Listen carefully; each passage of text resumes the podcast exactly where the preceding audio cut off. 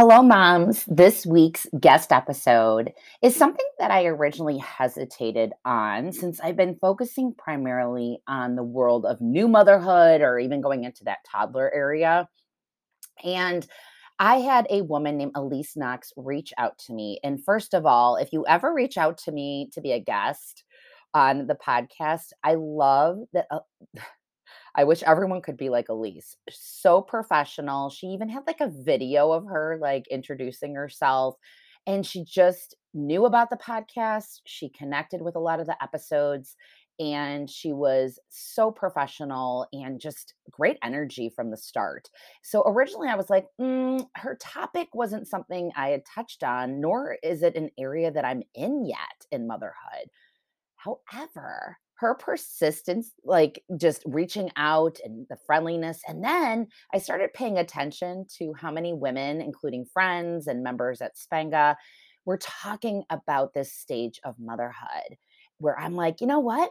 I'm going to have her on because, first of all, I need to have, you know, things prepared in my back pockets for when I'm in this stage. And I'm kind of almost there, to be honest with you, as well as to serve you all that are in this stage that have children in their tween and teen area. So, um, Elise is a life and wellness coach, and she's also a former former middle school teacher who works with teens and moms. But she also says the world of tweens is something she also focuses on. And she, the number one thing that Elise sees is moms who love their teens so much, but also feel that they're at a loss for how to communicate, connect, and support them through this phase of life while also taking care of themselves. This time of life for moms can feel very isolating and alone because women don't want to share their struggles for fear of other people judging them or their teens or tweens requesting privacy.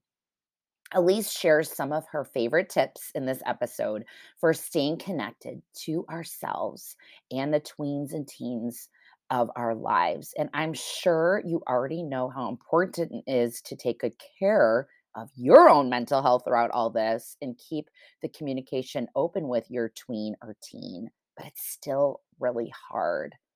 Elise loves supporting moms of tweens and teens with communication, boundaries, values, confidence, self leadership, and so much more. These years are a time of pulling away from uh, from parents, connecting with peers, and trying out new things. And support for moms in this phase can be just so helpful.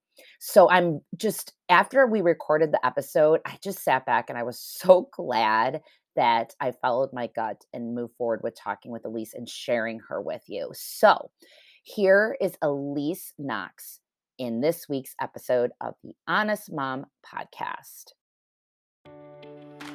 Let's be real. We're not being completely honest about motherhood. Sure, we all talk about how we hate the sleepless nights, the breastfeeding, how our partner doesn't help us enough, and the toddler meltdowns. But I want to know what's going on with you. I'm Michelle Mansfield, author and founder of the Honest Mom Project. On this podcast, we're going to talk about the motherhood shit that no one talks about, not even your best friend. Come join special guests, mom friends, and myself as we share our stories with love, honesty, humor, and definitely a few appearances from my potty mouth. Let's validate what we're all going through so we can acknowledge each of our own feelings with confidence. Let's start being honest moms with each other. Welcome to the Honest Mom Podcast.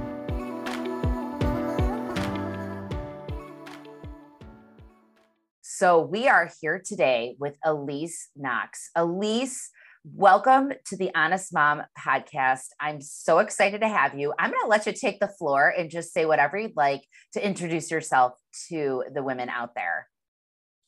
Hi, I'm so happy to be here. Thank you for having me. Um, so yes, my name is Elise. I am the mom of two girls, uh, six and nine, and stepmom to a 24 year old um, young man. And I am a life and wellness coach who specializes in working with teens and parents of teens. Um, and when I imagine when this path of mine started, it was all the way back when I was a struggling teen myself. So, of course, I didn't know that at the time, but I've always found myself back working in the teen parenting space. And um, I just love it. I love to connect with teens one on one. I feel like I really get them. I often have parents come to me and saying, like, my kid is resistant. She's really not into it. But once we get on a call, it's usually we can find a way to connect. So that's me and what I do. I love it. I am so excited to put you in my old school Rolodex eh, because, you know, I, I life is so unpredictable. I keep thinking, I remember when Brooklyn was two, and you know, the terrible twos, you know, little stigma that we get. And I'm telling my mom, like, oh, we haven't had a terrible twos thing. She's been great. And my mom's like, well, I hate to break this to you, but when you were two, it was amazing. She's like, it was three that was a challenge for mm-hmm. us and you especially. And I'm like, oh. And she's like, I think you were just like learning how to talk more. You just became a little bit more independent. You knew you you wanted to say things but didn't know how to. Um, and that was frustrating for you. And so I said, you know, you sit there and you're like, oh, whatever, day by day. And then the minute I swear when she turned three, it was like she woke up on her birthday and was like, you know, it, the apple didn't fall from the tree far from the tree and three was definitely a challenging phase and i find myself now reverting back to when she was two and telling like family and friends we're having a really great time. I love four five six like she's now nine. I'm like we're having a it's just been great. And i really have to stop and not like anticipate the worst. I mean what i don't know what's going to happen but I think it's great when we have things in our back pocket, on the bookshelf, just tools for when things do hit the fan, if they do, and just to be a little bit more proactive than reactive, I guess is the word. Would you agree that for moms out there that may be listening with toddlers or maybe curious like how this affect, you know, this topic affects them, could you address that in a nutshell. That was a long-winded thing. Sorry. yeah, no, I love that you bring that up. Um, two things come to mind. One is that I'm sure most of your listeners have heard that like teenagers and toddlers have a lot in common. So um, the more awareness to um, our reactions to our toddlers, if that's the phase of motherhood we're in, um, the better equipped you will be when they're teenagers um so there's that. And then also you bring up this point of like there tends to be this kind of um, honeymoon phase of parenting that i i hear other people talk about. And you and i are both kind of in right now with our daughters. My stepson i went through the rough teen years with him but of like six to nine five to nine or ten where they're more independent. They're not toddlers anymore and they haven't yet become teens or adolescents. And so we can get kind of relaxed and think like, oh, we're in the clear. And then sometimes the adolescent years can hit and they can hit really hard. So the more aware and um, practiced in our tools and our responding to our children we can be even when things are going well the better equipped we will be for when things become a little bit harder. One. Yeah, you bring up so many great points. I think we we live in this reactive mode. I know my husband doesn't listen to my podcast, but he's very reactive. Uh, we have two. I have two stepchildren as well, okay. 24 and 23. So you know, eh, you and I could probably have a long conversation about that. But we're going to start out because I have the mom card drawing of the week. And for some reason, my gut is telling me to just start reading it now. It may or may not apply to what we're talking about, but we'll see. Um, I'm drawing from the Inspire Her um, deck of compendium cards. And the mm. card is from Mae West, the actress Mae West. Knowing what you want is the first step toward getting it. So I have something in my mind immediately as I started reading that. How do you think knowing what you want is the first step toward getting it applies to what we're kind of initially even talking about right now? Hmm. For me, um, I mentioned earlier, I struggled a lot as a teen, and I used to say to my mom when I was when I was helping raise my stepson, like, "Oh, I'm getting all my bad karma out now, and when I have when my kids are teenagers, it's going to be a dream."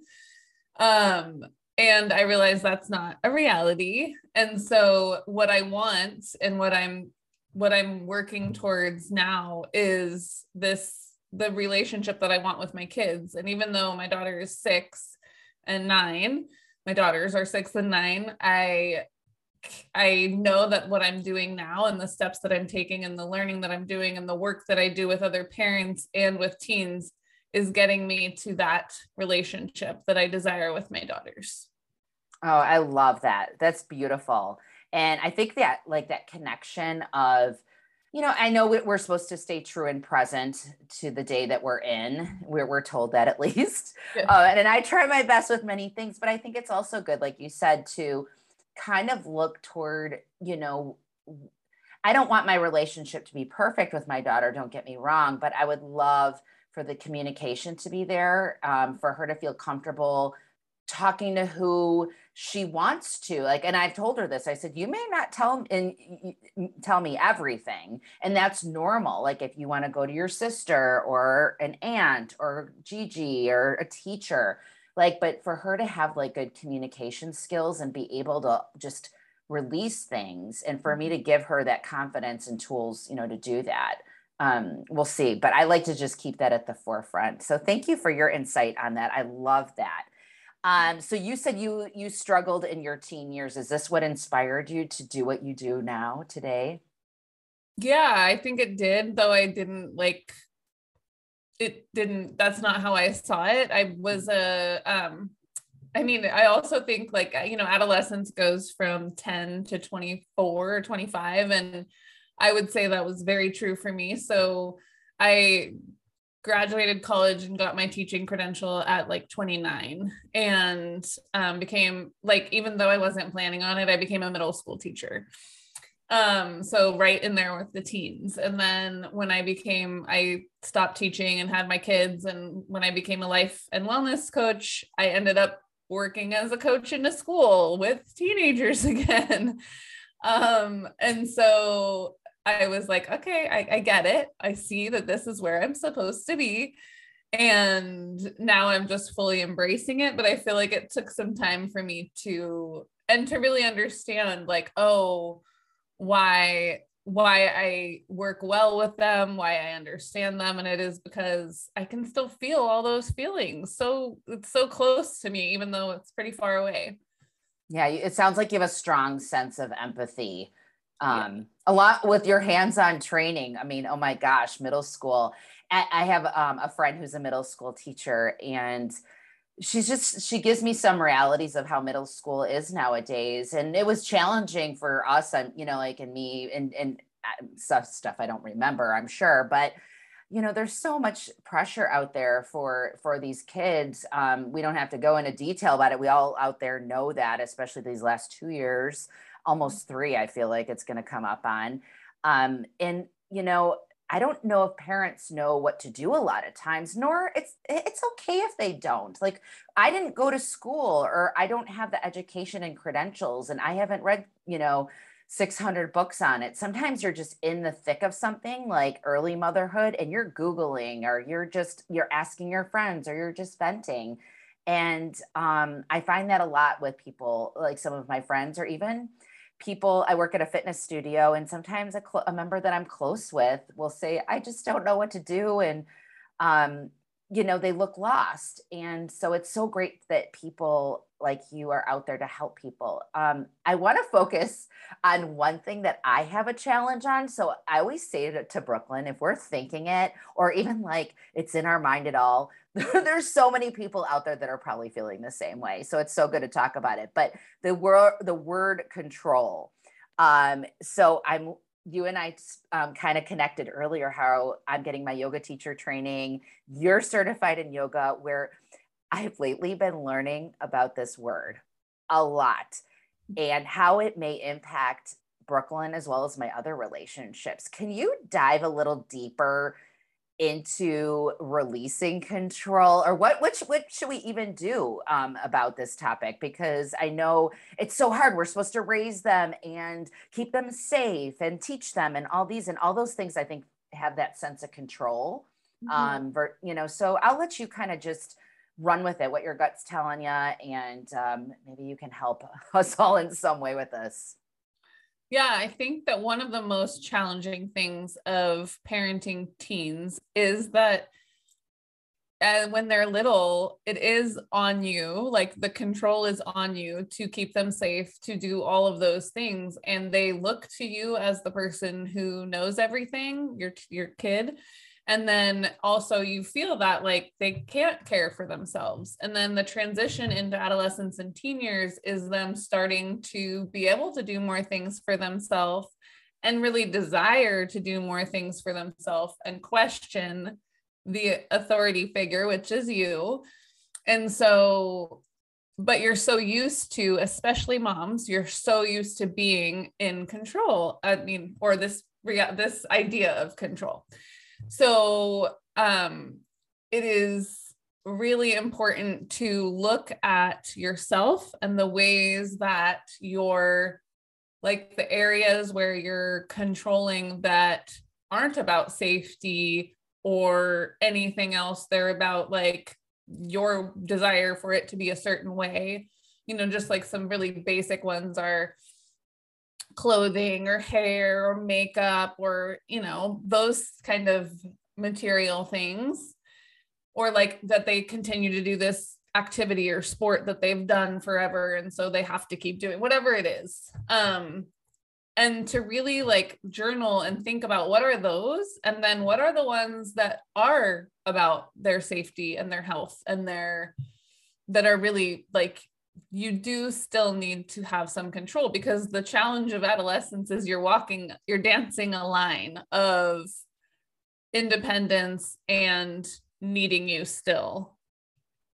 And so I believe that if you don't have self reflection as a mom of any age, but especially of an adolescent, it's really hard because, you know, you mentioned earlier this idea of like reading 100 books and doing all the things and i love parenting books and i love reading every, any book that teaches me something and we are mammals. We were created and born to be mothers if we are female and to nurture and care. And so we have this ability to check in with ourselves and what's right for our child and our family too. And so that's another line that we're we're walking and especially right now in the information overload age it's so easy to get off of that. But what i really love to do with moms when i work with moms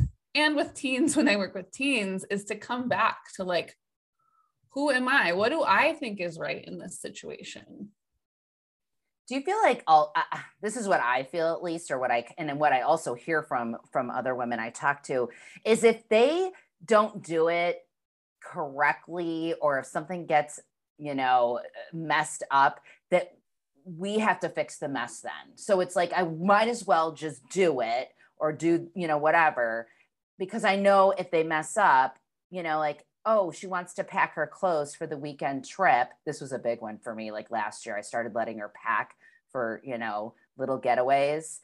And I had to sit there and be like, you know, I've been there where she's forgotten stuff. And I'm like, oh, I'm going to Walmart, you know, to get underwear then because she forgot to pack her freaking underwear. Mm-hmm. Um, so it's that like, oh, I'll just, I have that, oh, I'll just do it myself mm-hmm. um, mentality um, versus like, oh, well, you forgot your underwear. Have fun wearing pants without underwear or wear the same pair and turn it inside out or wash them in the sink. I don't know what to tell you.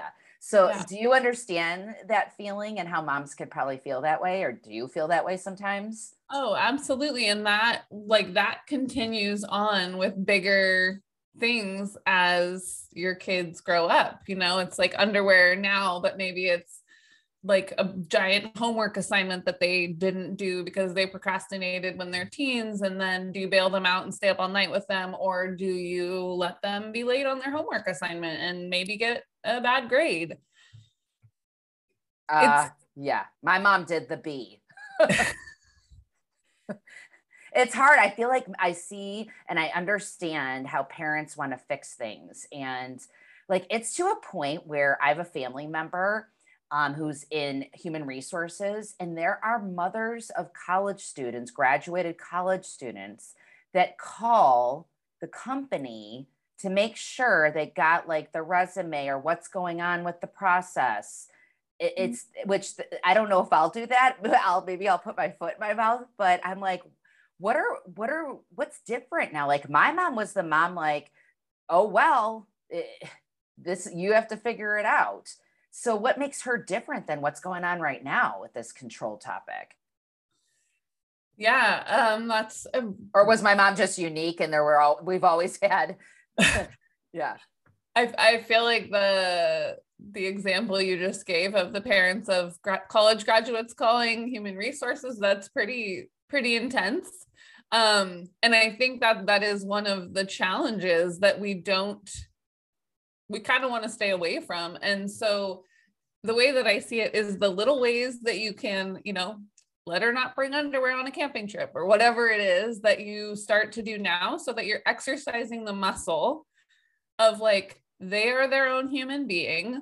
They are going to do really amazing things and really they're they're going to mess up sometimes. And it's not a, a reflection of you it is them as their own human being. And the more we can do that in little ways and show them, like, hey, another really important thing is like, no, I believe that you can pack your own bag and that we'll figure it out if, if everything's not there. So you're showing them your belief in their skills and abilities so that they're building that muscle, which is one of the muscles that builds resilience.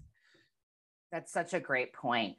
Um, this kind of goes into the next thing I wanted to talk about. I'm learning slowly um, this year about shadow work and maybe how these feelings I or any of these mothers out there are feeling, you know, on this type of control or any other things is what has happened to us in our past.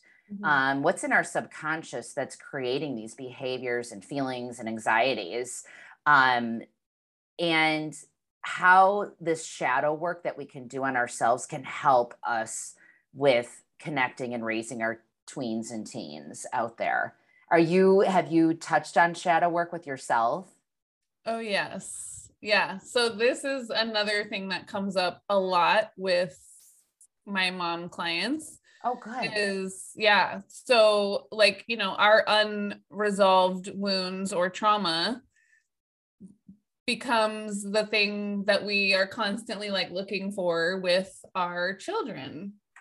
And so for example, I had a um, love of my life as a freshman in high school. And that's kind of funny, right? But uh, it, it no. felt like that to me. Yeah, that's great.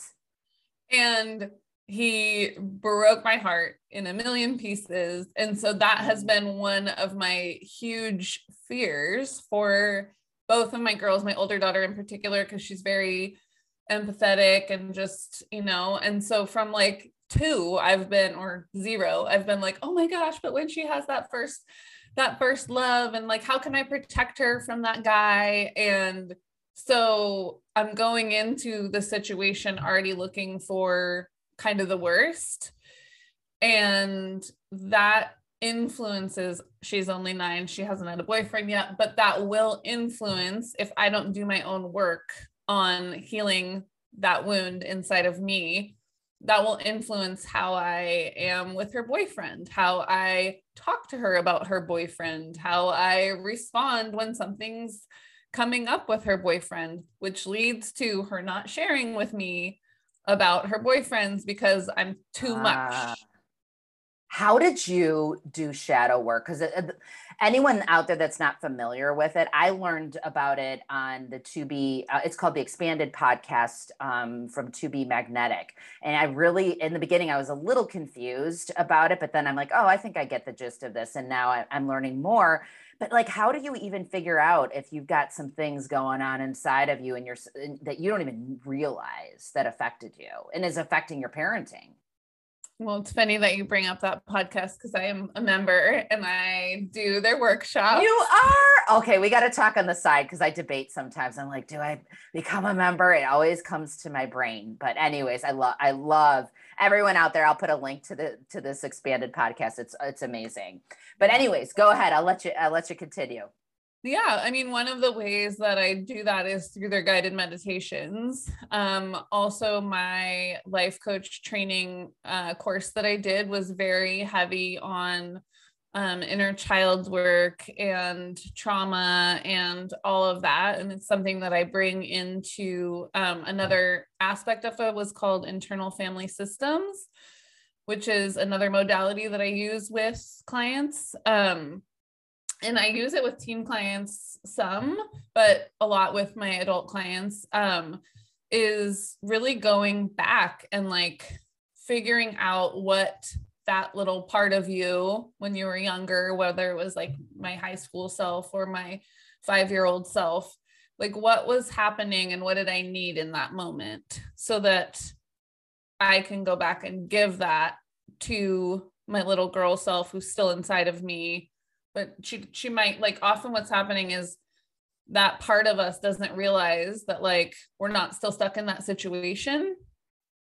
And so really doing these kind of guided like going back and checking in and and um and another thing that is like if you're not doing the guided meditation but you're continuing to be triggered by a certain situation um is to go back and like what what does my little girl self need? Like just asking that question. What did she need in that moment? What did she need? And i do that for myself with my daughters and especially thinking about becoming them becoming teenagers. Like what did i need when i was a teenager from my mom and from my dad? Yeah, it's when you mention, I'm going to interrupt you because um, I don't know if you listen to the Rich Roll podcast. Mm, I haven't yet. Okay, so I'll put a link in the show notes. I'll send you on the side. Rich Roll, my best friend Amy, introduced me to his podcast. It's been on for about 10 years. You know, it's like, it's like, oh, never heard of it, 10 years. But he sometimes has his wife on. Um, and oh my gosh, like I could just initially tell you'll you would love his wife. And she was on recently and talking about you know inner child and she carries around with her which her husband rich did not know they've been married for over 20 years and she carries a picture of her as a mm-hmm. little girl mm-hmm. and she sometimes it's in her wallet I, I don't know i forgot what she said she carries it sometimes in her pocket um, but she keeps that with her to take care of her that mm-hmm. you know and she'll look and and treat her own self as if she's looking at her childhood, you know, self. Yeah. Yeah. I mean, there's so much in this like conversation. Oh, I know.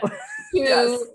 with with adults especially, but even with my teens sometimes, you know, we've like something that's happened to them in elementary school that's really affecting them socially in high school and we can kind of go back and like work with that and and they're like oh, like it feels so much different and so much better because I was coming from that place of like, no people are mean to me nobody likes me whatever happened in their elementary school mm-hmm. into the new high school i'm a new i'm like it's a totally different situation but i'm coming into my relationships with this shadow of nobody likes me i'm not good enough or whatever the story is and so as a parent of a teenager if you had experiences of being bullied or left out or broken up with or whatever those experiences are and then you moved on with your life and you're now an adult and a parent and those things are going to come up.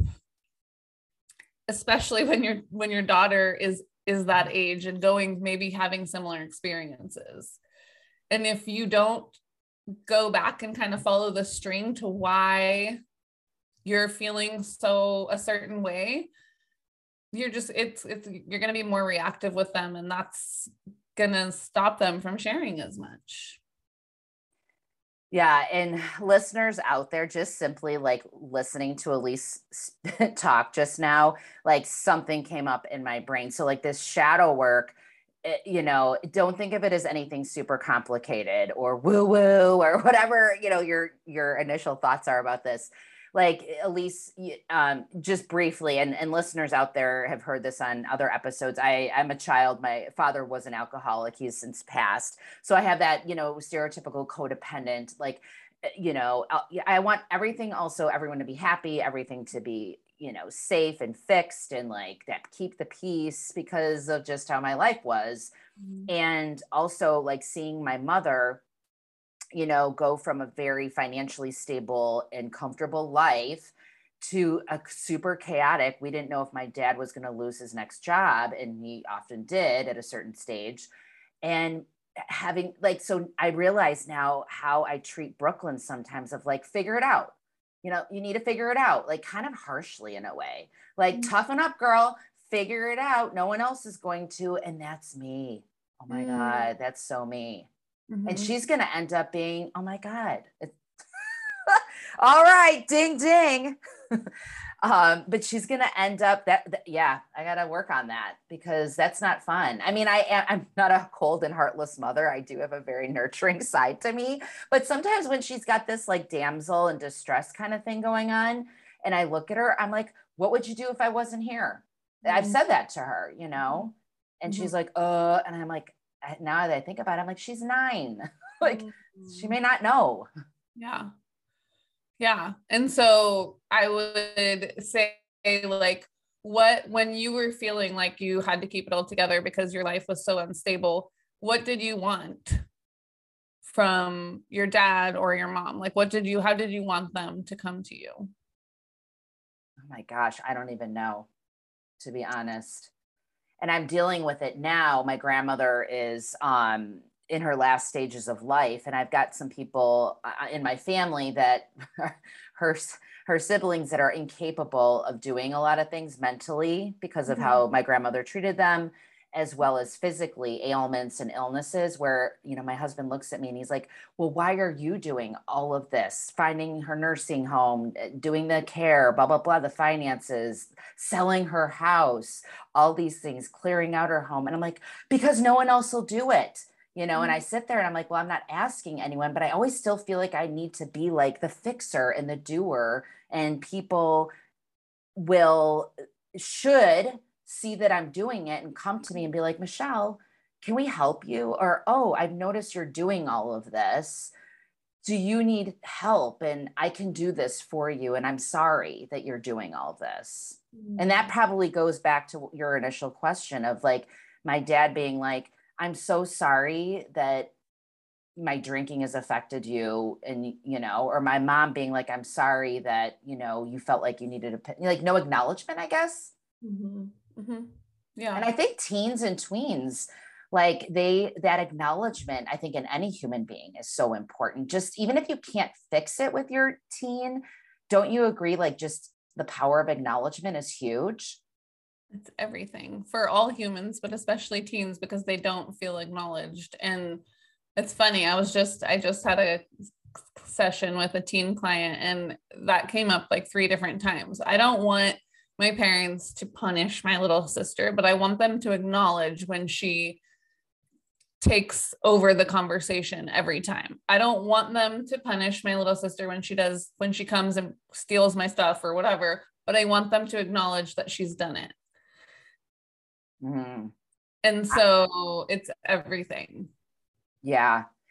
Yeah it that just I feel for your who you know the girl that you were speaking with because I look back and I'm like yeah like sometimes we don't want like something bad to like her like she doesn't want her sibling to be punished she loves mm-hmm. her sibling but yeah just that like acknowledgement or you know, us also saying sometimes we don't know and uh, we sit there in this fix mode and they may not want us to fix everything. Would you agree with that too? I'm just pulling that out. Like, I don't like fixers. I think that's why, like, I've said this in my past episodes. I didn't really talk to like my husband or my mom about my postpartum depression and issues because I just didn't, I didn't want the fixing. Like, I just wanted someone to sit there and, like, oh, I'm sorry that you're going through this. Let me just, do you want me just to listen or, you know, acknowledge, you know, things yeah. like instead of, I think as parents, we always want to fix things. Would you agree?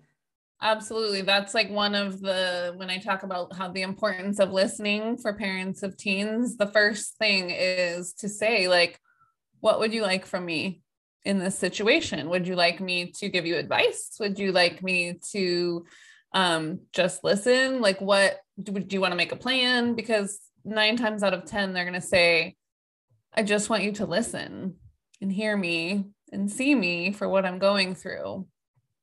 Yeah. And that when we come at it from the fixer, which is again, like we've been fixing for 10 or 12 years. So that's what we're used to doing.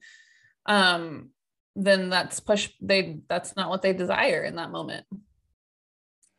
Yeah. And you know what? If anything, I retracted from saying anything when I you know, and I should have given my, my, them the benefit of the doubt, but historically and still, like it's like when I I mention something, it's like my my husband and I love him for it because that's just you know that's him and I recognize it.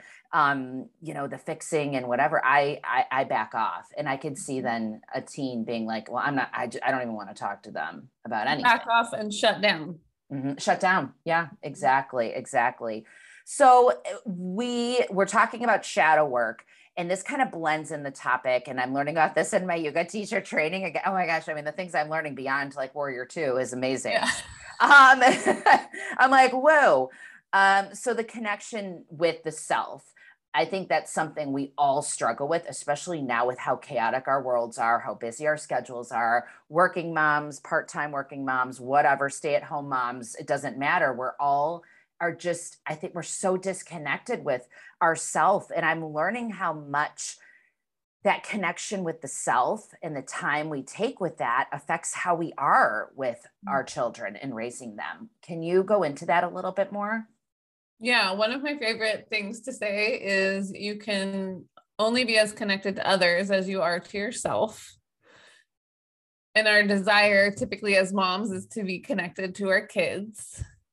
And oftentimes we spend so much time trying to connect to them or taking them from one activity to another or doing doing doing that we forget about connecting to ourselves so it will look different for everybody but that's like a mindfulness practice where you're quiet and you're just with yourself and you're listening to yourself and you're maybe doing a guided meditation or just a breathing technique.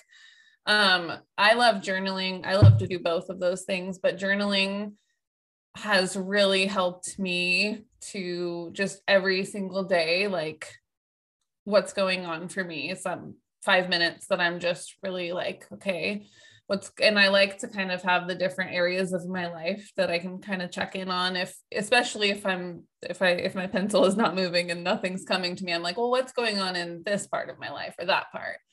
Um and then just having like I think as moms we can often just get really caught up in other people's lives our kids our husbands and forget that like we have to be filling, you know, it's the the cup filling thing. We have to be connecting and filling our cup. And to me, that doesn't mean spa days and massages and yoga retreats, because as wonderful as those things are for me, and this may be different for other people, but when they're done, you have to come back to life. And that can actually be harder than just having a daily practice that you're doing to connect to yourself so that you're kind of running along an even even line versus like having this amazing experience and then almost falling down farther when you get home because it's it's hard to come back and reintegrate into your world as a mom if you have been kid free for a little while. It's like a hangover you know you party the night before and then it's like you look around and you're like everything's the same as it was and you have a hangover mm-hmm.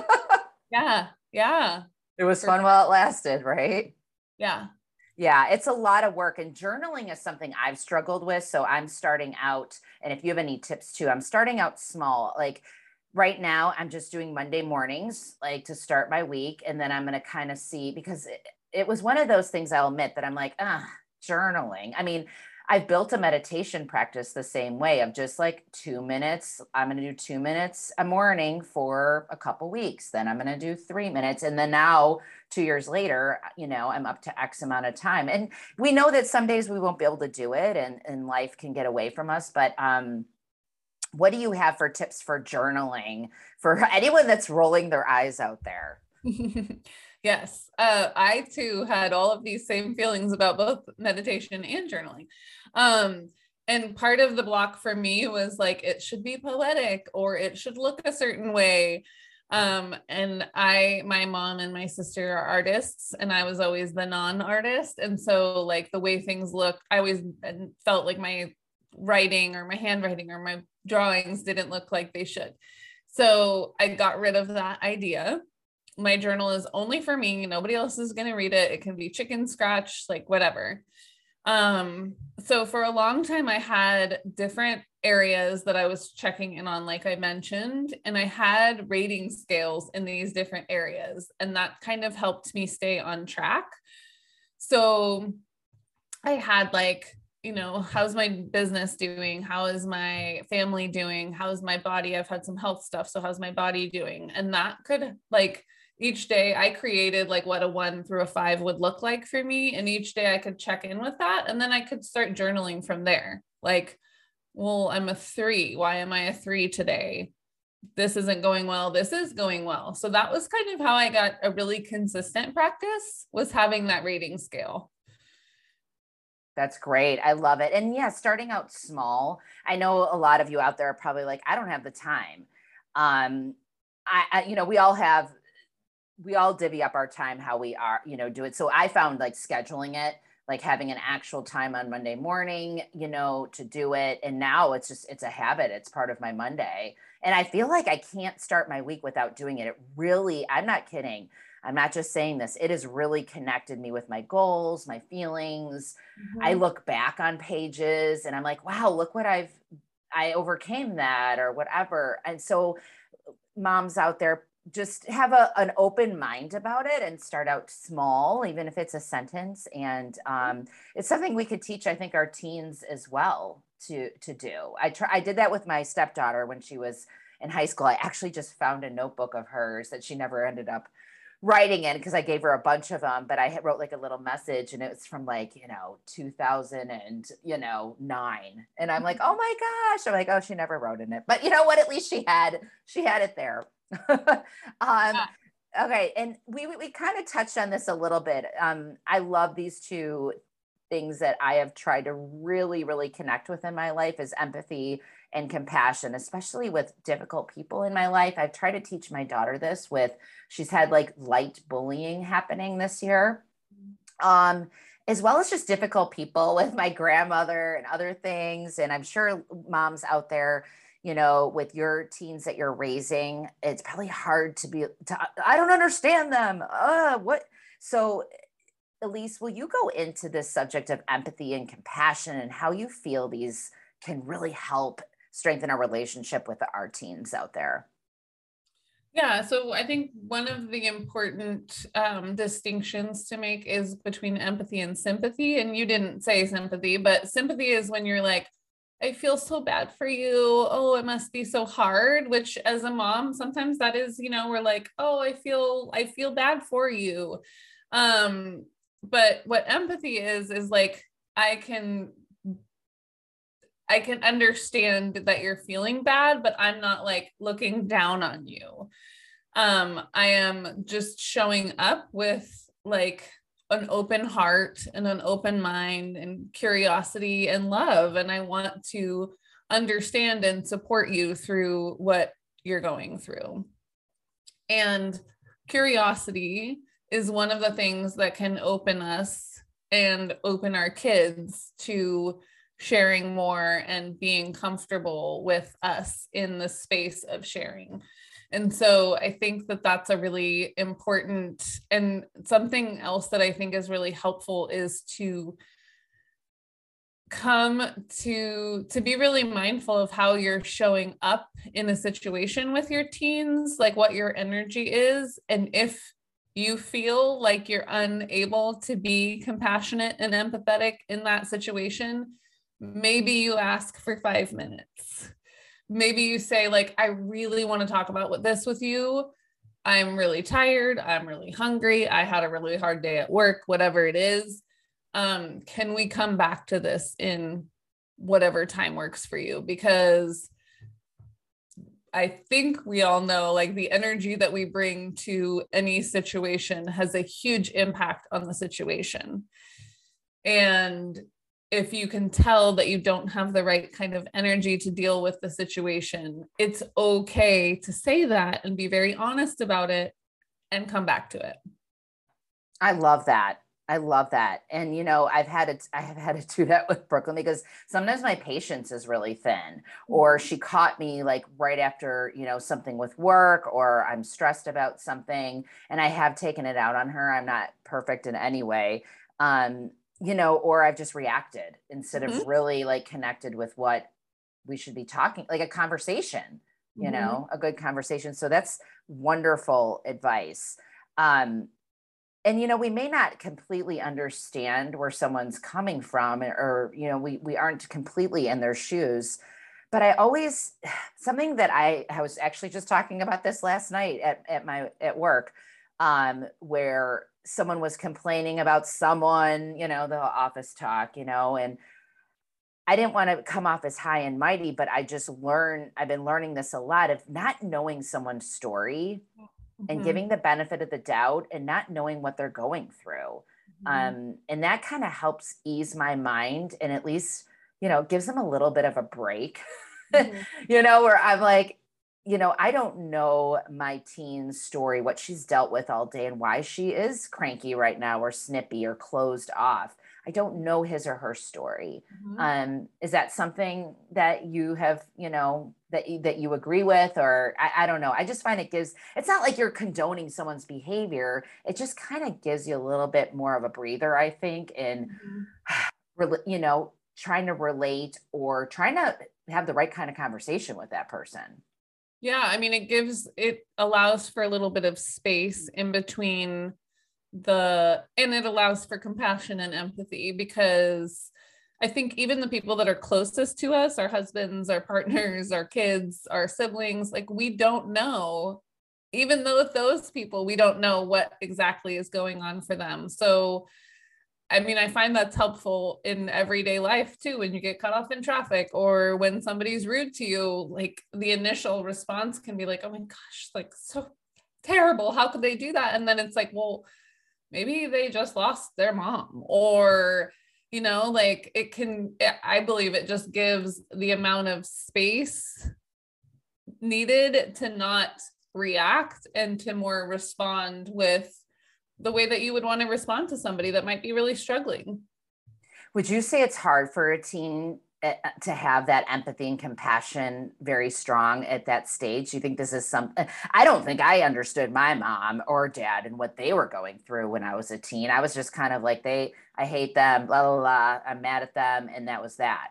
Mm-hmm. Oh, yeah. I mean, that's a, a skill that gets, that's one of the things that's happening in the frontal lobe as, as we mature. Um, so for teenagers like they're they're just starting to be able to take perspective, which helps in problem solving. And it also is the thing that makes them sometimes think like taking a tri- trip across cross country with their friend is a totally realistic thing to do and their parents should just say yes to um so but it also takes time to form so they're not like oh wow mom has like done all this stuff for me and i have slammed the door in her face 10 times and now she's burnt out they're not they're not quite ready developmentally to get there. And so we have to have grace with them and we have to allow for that space in between our re our like the trigger and the response.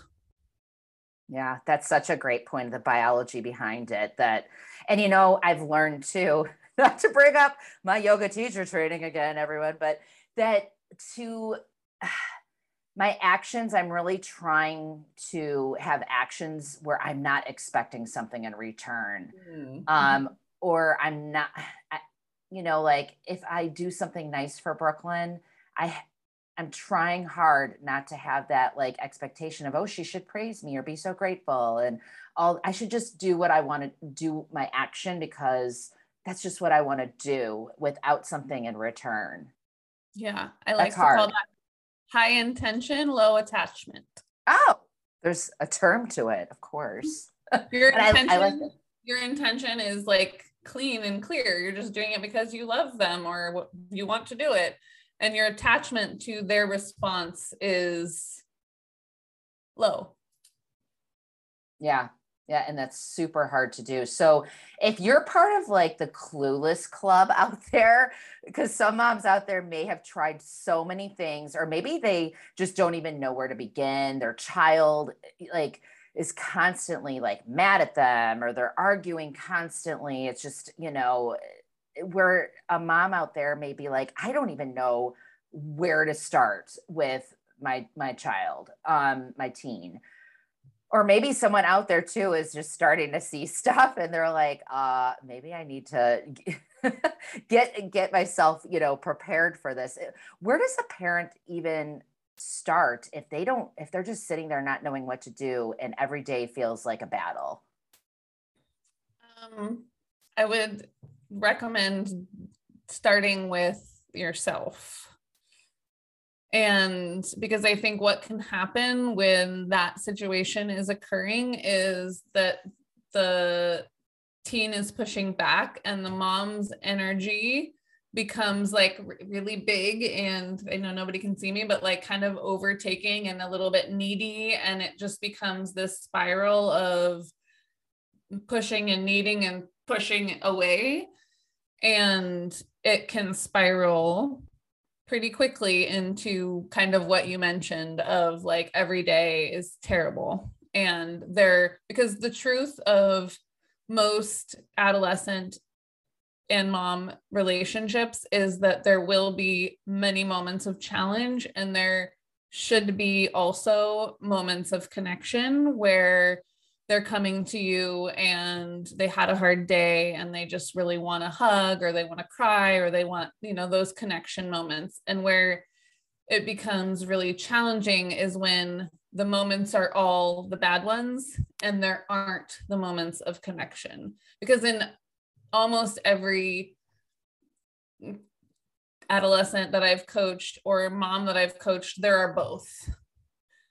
And so as a mom, it's really important if you're still having those moments of connection, not to let the other moments define everything. And to also give maybe more weight to those moments of connection so that when the other moments are happening, you're like, yes, and it's not always. We still have those like really uh, wonderful conversations or those really great moments together. So that's part of it. Another part is that I think it's adult being the parent of a teenager is very isolating because when your kids are toddlers, you can talk about all the problems with all the people that you're around, like at the library circle or the play dates. But when your kids are teens, they might not want you to share anything that's going on. You might mm-hmm. feel ashamed of what's going on. When they're toddlers, True. the problems are like, you know, potty training and sleep, sleep, whatever problems and that's okay to share with everybody. But if your kid has like gotten in trouble or is failing or is trying out drugs or drinking you take that oftentimes as a reflection of your own parenting and so you don't necessarily want to share. So it's isolating and then you feel like you're alone and then the problems get worse and then that energy gets put on your teen so seeking support whether that's a therapist or a coach or a friend who's not involved in your you know in the teens life a lot. Maybe they live in another state or something um so that you can be really open and real and they can listen to you. And so that you're not putting all that energy onto the relationship with your teen and how it needs to be better. Oh i love all that. That's such great such great advice.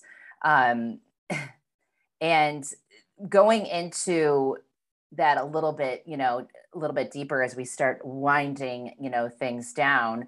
Um, you bring up, I mean, I don't have a parent of a teen yet. And that is such a great point. Like all the general things that most babies go through and toddlers, like you said, like the sleep you know, deprivation, the problems with like eating and not eating or whatever, blah, blah, blah. But everyone's problems are unique then, I think, the older they get. And it gets a little bit more specific to mm-hmm. whatever that child is dealing with. And it is personal. And I thank you for bringing that to the attention, to my attention and to moms out there that like, I like I do have some friends that have teen kids and I never hear anything. Like I'll hear something that's gone that's happened, but not from them.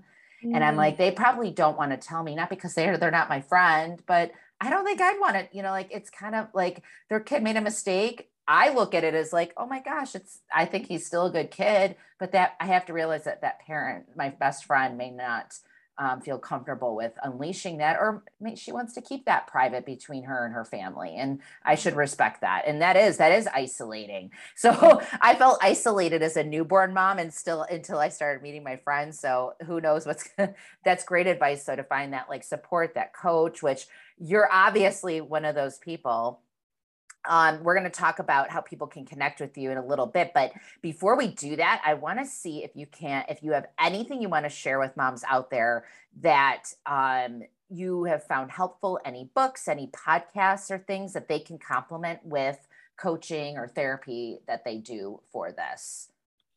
Yeah, um, I love Dr. Shefali, The Awakened Family. That's one of my um, that's one of my go-to books that sits here next to me. Um, I also am reading right now, which is um, it's kind of a heavy read, but it's really amazing. It's called Hold On to Your Kids: Why Parents Need to Matter More Than Peers, and um, it's Gordon Neufeld and Gabor Mate, and it really is. Um, it's what I love about this book is that it's I'm in kind of the conscious like parenting space, um, and it takes like the importance of attachment and conscious parenting coupled with the importance of having um, a certain amount of power as a parent and uh, really the importance of the teen especially teens it can happen younger but it's mostly prevalent in teens to have that connection. So you mentioned earlier with your daughter that you wanted her to have to be able it didn't have to be you but it could be like her older stepsister or half sisters or your your mom or your sister whatever you said. And that aspect of teens having adults that they go to it doesn't have to be you but that aren't only going to peers is really really important. And it's kind of it it's not what it used to be. Like we used to have all the elders and that's you know we had friends as as children and teens we had friends but who we went to for advice was the elders. And that that's less and less. And so if you're going to your peers if your attachment is only to your peers and your attachment is not to your elders peers don't have the same amount of unconditional love for you. They don't have the lived experience. So just that importance this book is all about the importance of teens having adults in their life, whether it's a caregiver or a coach or a therapist or a teacher who can be that person for them. That brings up something. Um, I, I, forgot what episode I talked. I gave this example. I and for the life of me, I don't remember who did it. Someone told me that someone, someone told me um, that, they, and I thought this was such a great idea. They had their daughter's 13th birthday party. It was a surprise party. And at the party were all of the adults and, you know, adults, I'm saying of various ages. And, you know, I, I don't even know how many were at the party, let's say 15. And it was a, a party where she told her daughter when they yelled surprise that these are all the people that are here to support you through your next stage of life. and you can come to any of these people and they all love you and blah blah blah. And i don't know what happened after that and what things they did at the party to reiterate that message but i thought that was such a great idea. I mean granted knowing my luck brooklyn would be like mom what ha- i wanted my like boy girl party. Like what's this? But i still think it's a great idea and just i think it would mean mean so much to any child even if they don't tell you that day. Well and i think that that point is so important. You're you may never hear like thank you so much for doing this. Thank you so much for doing that. Oh this would this moment really mattered to me. But i think it's we're wrong if we believe that they don't notice and that they don't still need us even if they don't show it all the time.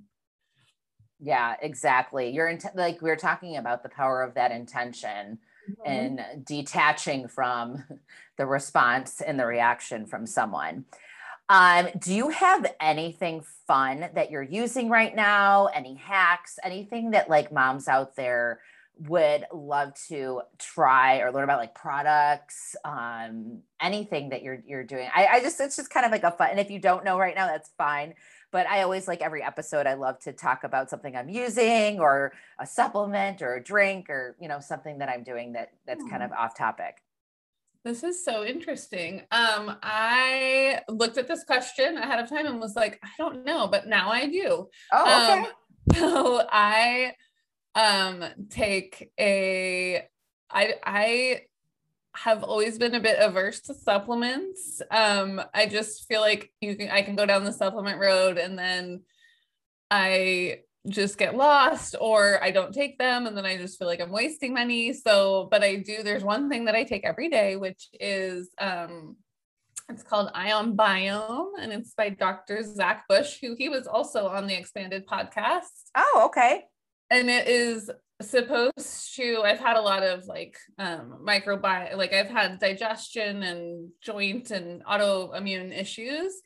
And this is it's supposed to be like ancient dirt water, for lack of a better term, that's putting some nutrients that we don't get from the food that we eat today back into the system. And so it's very easy, You just like it's just kind of water that you squirt and mix with a little other water and drink it every day. And I feel like it's really, it just makes me feel good. Does it taste like dirt? No, because it's you just put a few squirts in your water so you taste nothing. Okay. Perfect. Yeah, I the supplement route can get a little overwhelming. I'm a hormonal mess. Some I used to be. Um, I'm going through that, you know, change. And when I was reading some amazing books, but all these different supplements to do this and your estrogen, blah blah, blah and I was like, oh my gosh, I make fun of my grandmother for like the pill box she has. And, uh-huh. you know, I'm like, you could do that with supplements so easily. So easily. Cause I mean, and you, if you go to the store, you're like, oh, well, I definitely need this. And yes, I need that one. And yeah. Yeah. Slippery I, slope. It is. And then, like, for example, like ashwagandha, um, the book that I read by a medical doctor, you know, I had high cortisol, you know, for sure, high cortisol. And then I'm listening to a podcast um, of a doctor, a, a, neuroscientist, and Dr. Huberman. Do you what, listen to the Huberman? yes, you and I are like on the same page with a lot.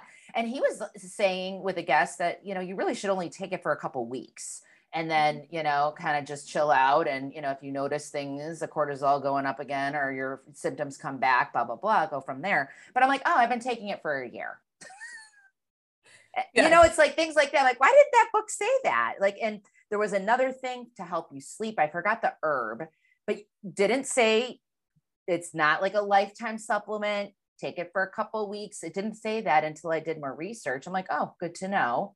You know. So yeah. everyone out there, be careful with yeah. supplements. But I'm glad you. I'm going to check out that um, because it's nice when you do find an amazing podcast like Expanded trusted resources out there, but also, you know, listening to your body. I'm so glad that your body is loving it. And I will put that in the show notes too. Um, okay, closing up, where obviously I'll have this all in my blog, show notes, in my newsletter, but where can moms find you? And just reiterate in a nutshell how you can help moms and teens out there. Or do you help dads too? If there's yeah, so um I do I do support dads. I just haven't had a lot of dads come to me, but I have in the past. Like when I worked for the school and parents were involved, I would often talk to dads.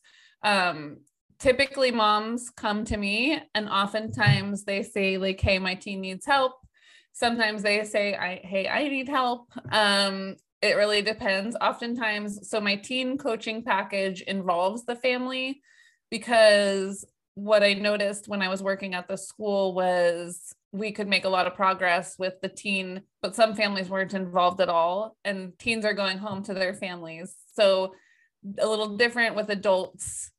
You have more control over your environment.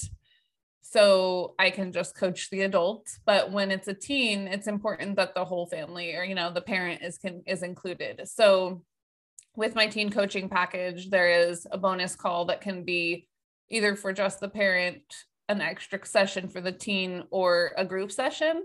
And that's decided on like as we move through the coaching and i gain trust and rapport with the teen and then we kind of figure out what would be best with that bonus session. And then i have my mom centered coaching package which is um, a little bit longer and it's just with the mom. And that can all that information can be found on my website at which is eliseknox.com um and i am right now i'm work i have a communication master class because communication is one of the things that is most challenging with teens and parents. Um, and that can be found on my website. And i'm working on a like seven days of ways to connect with your teenager. So that's something that's in the works right now awesome so it's i love the fact that we've been talking about finding ourself, connection with ourself, the shadow work, uh, control, all those things where you can help. Uh, if a mom's like, I need to work on myself too, that you kind of you offer it all, that one stop shop, which is so great. Uh, and moms out there, I can't reiterate enough that um, we need to we need to take care of ourselves first, um, mm-hmm. and we cannot give the love that we the potential of the love that we can give without really loving and connecting with ourselves and being just you don't have to be happy every day but just connecting to who you are your passions your goals and values in life and you know knowing who you are. And I, a lot of it's so easy for us to get lost. I'm guilty of it completely. I raised both of my hands you know with mm-hmm. that um, so elise i'm just so happy to be able to share you I'm so glad you connected with me, and I look forward to staying connected. And I know that our paths will definitely be crossing again as I become more proactive as she hits the double digits uh, this coming year. Um, so thank you so much. Um, and if you would like to say any goodbyes to the moms out there, we'll close up after that. Yeah, thank you so much. And I think just I will leave with that like piece of just asking for support, reaching out to people that can help you through this phase because it is really truly one of the most challenging phases and you do not need to do it alone. Yeah. Oh, and quick question, how early how young it, do you take for for kids for uh, teens? Is it 13? No, I have like had 11 and 12 year olds too. Okay. Okay. Yeah. Just in case my, I know some people may ask that. I just thought of that myself. All right, moms, thanks so much for listening and for sticking with us to the end. I felt like all of these things were just so important. I feel like we could probably talk another hour. Uh, so maybe a part two in the future. But I appreciate you all staying tuned for sharing this episode with anyone you feel may need it, for leaving a review and letting me know what you want more of. And until next time, make one small step toward your honest motherhood. Thank you so much for listening to the Honest Mom podcast. Don't forget to subscribe and leave a review or comment so I can give you the content you deserve. To learn more, including what I offer to moms, check out michellemansfieldauthor.com. Most importantly, if you know a mom that needs to hear the words you heard today, please share the love and let's create a community of moms being honest for all of us.